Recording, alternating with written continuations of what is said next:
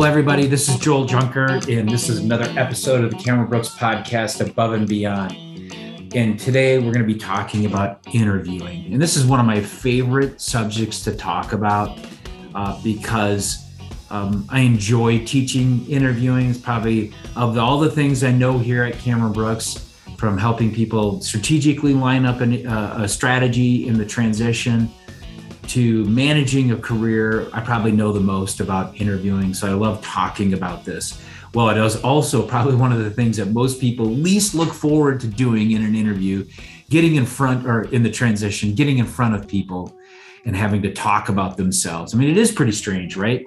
Um, when we were in person, you would knock on a door, go into a room that you've never met somebody before, and tell them a little bit about yourself. Now we made it even stranger by doing it uh, virtually as well. And so today I am going to talk about the six biggest interviewing mistakes to avoid in the military to business transition. Now, to be clear, these are actually interviewing mistakes that happen in the interviewing.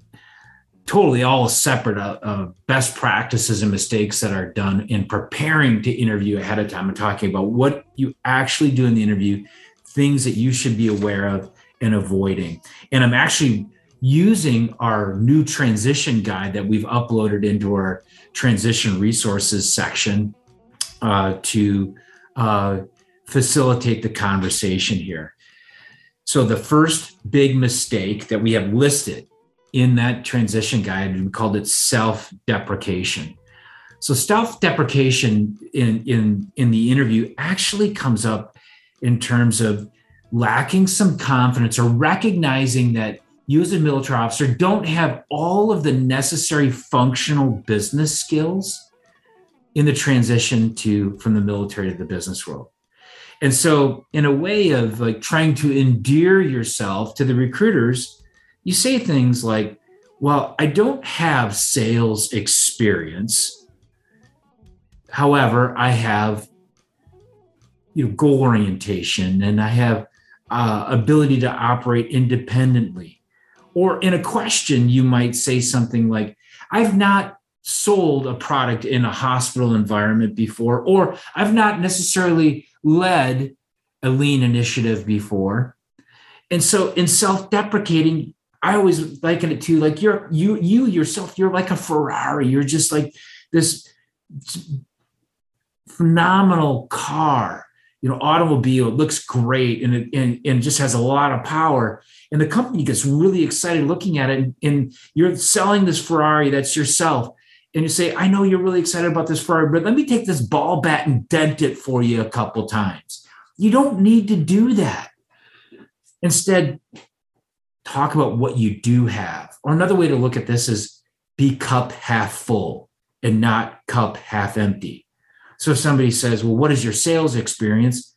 In an interview, you wouldn't say, Well, I don't have sales experience. You would say, I have experience in setting goals, developing plans to reach those goals. I have experience with, if it was manufacturing, I have experience in manufacturing related environments where I had to create maintenance and increase the operational readiness for an organization, lead people. So you talk about what you have, not what you don't have. And when you ask questions, ask questions from the standpoint of of trying to learn more about the opportunity and how you could do a good job, not highlighting what you don't know. The second big mistake is confusing in the interview the priorities of needs. You have needs, the person recruiting and interviewing you also has needs the person interviewing you's needs takes priority in the interview. Do your needs matter? Absolutely. But in the interview, you got to recognize the company has an open position. It's designed to create value for the inter- for the company. And for the interviewing, until you get the offer, the in the interviewing has to be about your ability to solve their needs, your interest in solving their needs. And this can sneak out in, in certain ways, like hey what are you look they might ask hey what are you looking to do with your career what do you want to do well i want to work on sustainability projects and i want to work on uh, initiatives that um, will allow me to travel or i want to be in a role where I'm going to be mentored and I'm going to be developed. Are those things that are important? Absolutely. Should they be into consideration in your decision making of where to go to work? Absolutely. Should you talk about that in an interview with them? No, because that's about what you want. Even though it sounds good, you should be talking about I want to use my project management to, to lead initiatives that deliver value for customers. I want to streamline operations and make uh, operations more efficient and profitable. I want to use my problem solving or analytical skills. That's the type of things that give and give and give. Likewise, your questions, which we'll get talk about in a minute, should go more about what how you can do a good job in the role versus what you would get out of the role. And we'll talk about questions as one of the other mistakes. But having the mentality of I need to be thinking about how I can solve their problem We've all been there before in, in, in being in a purchasing position. We want to buy something. And the person selling to us is more concerned about what they want or what they like about the product and service and not taking time to really dig in to find out what's important to us. It's the same way in interviewing.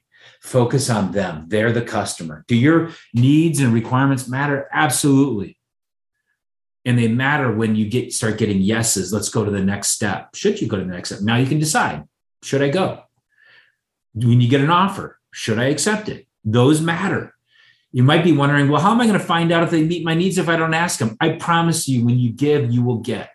When you give demonstrate what you can bring. When you ask questions demonstrating your interest in doing a good job you will learn more about how to do a good job. Another common mistake when interviewing is using pronouns appropriately. You want to use more I in interviewing. I know it's counter to what you've done in the military, where you give we, give credit to everybody else. But see, in an interview, the recruiters, they won't specifically close their eyes but they're going to imagine in you. I always say, though, you got to think about they're closing their eyes and they're going to imagine you doing something in their environment. The natural tendency will be to be talking about an accomplishment and using a lot of we. Well, we then came up with a new idea how to inspect the vehicles and submit the maintenance documents. Well, when you say it that way, you don't specifically lay out how you did it or what your role is. So it's very difficult for the recruiter to know what your leadership was in that. So to compare that to, I invited my non commissioned officers to map out the process for inspecting the vehicles. From there, I led them through the three best practices and I delegated to my senior non commissioned officer to implement them and my another one to inspect the maintenance documents to be turned in appropriately. Notice how specific that became when I used I versus we. And then if I go back to this, the recruiter's imagining you in the role. With those specifics, they can do that. Sometimes you'll be asked questions How do you solve problems? How do you manage projects? What's your leadership style? So they're asking you what the method is. The tendency will be to say, Well, you first do this, you do this, as if you as an interviewer are teaching them how to do something. No, no, turn around. I lead teams by first setting goals and objectives. I do that by getting with my boss and stakeholders and getting their input, then taking those objectives to my team. Not you set goals and objectives, then you go to your boss. That's teaching them to do it versus taking possession of how you specifically do it who are giving the answer. Now, the problem that can arise from using all these I answers is that you can come across with a big ego, right? So you got to find opportunities to give credit to the other people on your team and to the non commissioned officers that did such great things. The fourth big mistake is not answering questions bottom line up front the natural tendency when a recruiter asks you a question is like, oh, I've got to give them a lot of background or they'll never understand all this. They'll never get this. However, bottom line up front, your answer. I led an initiative to improve the maintenance readiness rate for 16 vehicles that rose at above 90%. That bottom line up front, they asked me a question about a significant accomplishment, I delivered the answer. When they ask me a question about what location I prefer, I say, I prefer this location and here's why. In, in an interview, you've got to answer questions bottom line up front, not abruptly. Not abruptly, but specifically in bottom line up front. And most often, this bottom line up front relates to um, answering questions that are what we call significant accomplishments. You know, you're getting a significant accomplishment question when they say, Tell me about a time, give me an example of a time. So they want a specific time for your in the in the military when you did something. And so you want a bottom line up front or up right away. And a good bottom line up front says what you starts with I, has an action verb, it's followed by a result and it's specific. So it sounds something like this. I created a system to track statistics for 360 soldiers that it increased the accuracy from 88% to 99%. So I created a system that increased the accuracy of the reporting and had a number. And the reason I like the number is that we get numbers in business. It makes it real. Now, can you always use a number? No. Maybe it's the first time that you've done this. Maybe it was adopted across the organization as the standard. Maybe it helped the unit get deployed on time. Those types of things can be used as well. But what is a good bottom line up front? It answers the question in one sentence. It's easy to understand. It says what you did and you use I, and it's got a result, ideally quantified. Don't background the beginning, otherwise, you're going to lose the recruiter. You'll lose the interviewer. You go to the background second, not right first. I know it sounds a little counterintuitive, but if you don't do the bluff right away, you're going to lose them. They're going to where they're going with this answer. So, good bottom line up front. The fifth mistake memorizing answers. In other words, this could be titled canned answers. I get this a lot. Joel, if we're all using the same formulas, are we going to sound the same? No. You will if you memorize them. But if you use the formula and the method to help guide your answers, to keep them on track, you will be a precise communicator. You'll make sense. You'll make points that are succinct and supported and, specific. But if you memorize the method, the answer and the method, it's going to sound like walking up to a vending machine and saying, "Give me this can." Rolls out the prepackaged answer, and companies don't like that. They want to get to know the real you. And you absolutely can give genuine natural answers that follow an outline. That's the method. It follows an outline. So we don't want you to sound like me. We don't want you to sound like any other Cameron Brooks recruiter. We don't want you to sound like PCS America. We want you to sound like you. The way you do that is you use the method to organize your answer. You use the method to follow, but the content inside of it is yours. It's unique and genuine to you. And you don't memorize it. It's ideal to bulletize it. Yes, practice verbalizing it. You know, there's this term that gets used around in business right now, riffing on it. So you'll make a riff on this and be able to like play off of things. And the last big mistake is missing missing the boat on questions. What are the purpose of questions? The purpose of questions is to demonstrate your interest in doing the role. The companies really want to make sure that the person that they pursue to a follow up interview, the person that they hire ultimately is interested they're going to be investing in you. And the way that you can demonstrate interest and also at, it, building rapport is asking good questions because companies appreciate the research that you've done. What should your questions be about? In the initial interview, they should really be around the nature of the work because remember, that's the problem the company wants solved. The question should be learning more about how you can do a good job. So let's say you're interviewing, and I'll just make these uh, the example a simpler example. Maybe it's a manufacturing team leader role at a biopharmaceutical plant making COVID vaccine, and they just expanded the facility.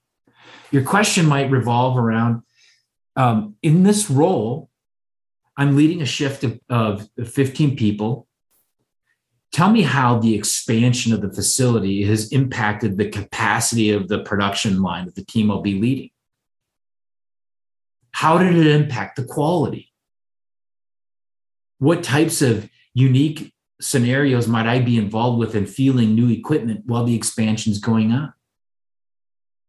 Those demonstrate my interest in getting in the role and doing a good job versus Tell me about my team. Just a general, weak, average question. How are you going to train me? Like, hey, I'm not ready. Tell me more of what you're going to, what tools you're going to give me. How will I be measured? Again, gen, general. Taking questions. You know, at what point would I be starting to consider for the next position? How long might I be on shifts? So you want to ask questions that are about hey, tell me more how I can get in there and do a good job. Put once I'm in the role, how am I going to be able to really make an impact? That's got to be the mindset of the question. So, what do you do ahead of time? You prepare a few questions that are ready to go just in case. But during the interview, during the interview, you're going to be asking probably questions throughout. And the key of asking questions throughout is listen to what they're talking about and find subjects of things that they're talking about that interest you, that you want to learn more about and ask questions, be curious, keep that conversation flowing. So there it is the six biggest interviewing mistakes to avoid in a military to business transition self deprecating. Remember, you have done these things, maybe not directly, but, but relative, relating to them. Relative skill set. You've done things like this. Be confident, be cup half full. Focus on the company's problem, being that solution. Take possession of your answers, use I, and give credit to other people. Answer questions bottom line up front, especially in those significant accomplishments. Don't memorize your answers.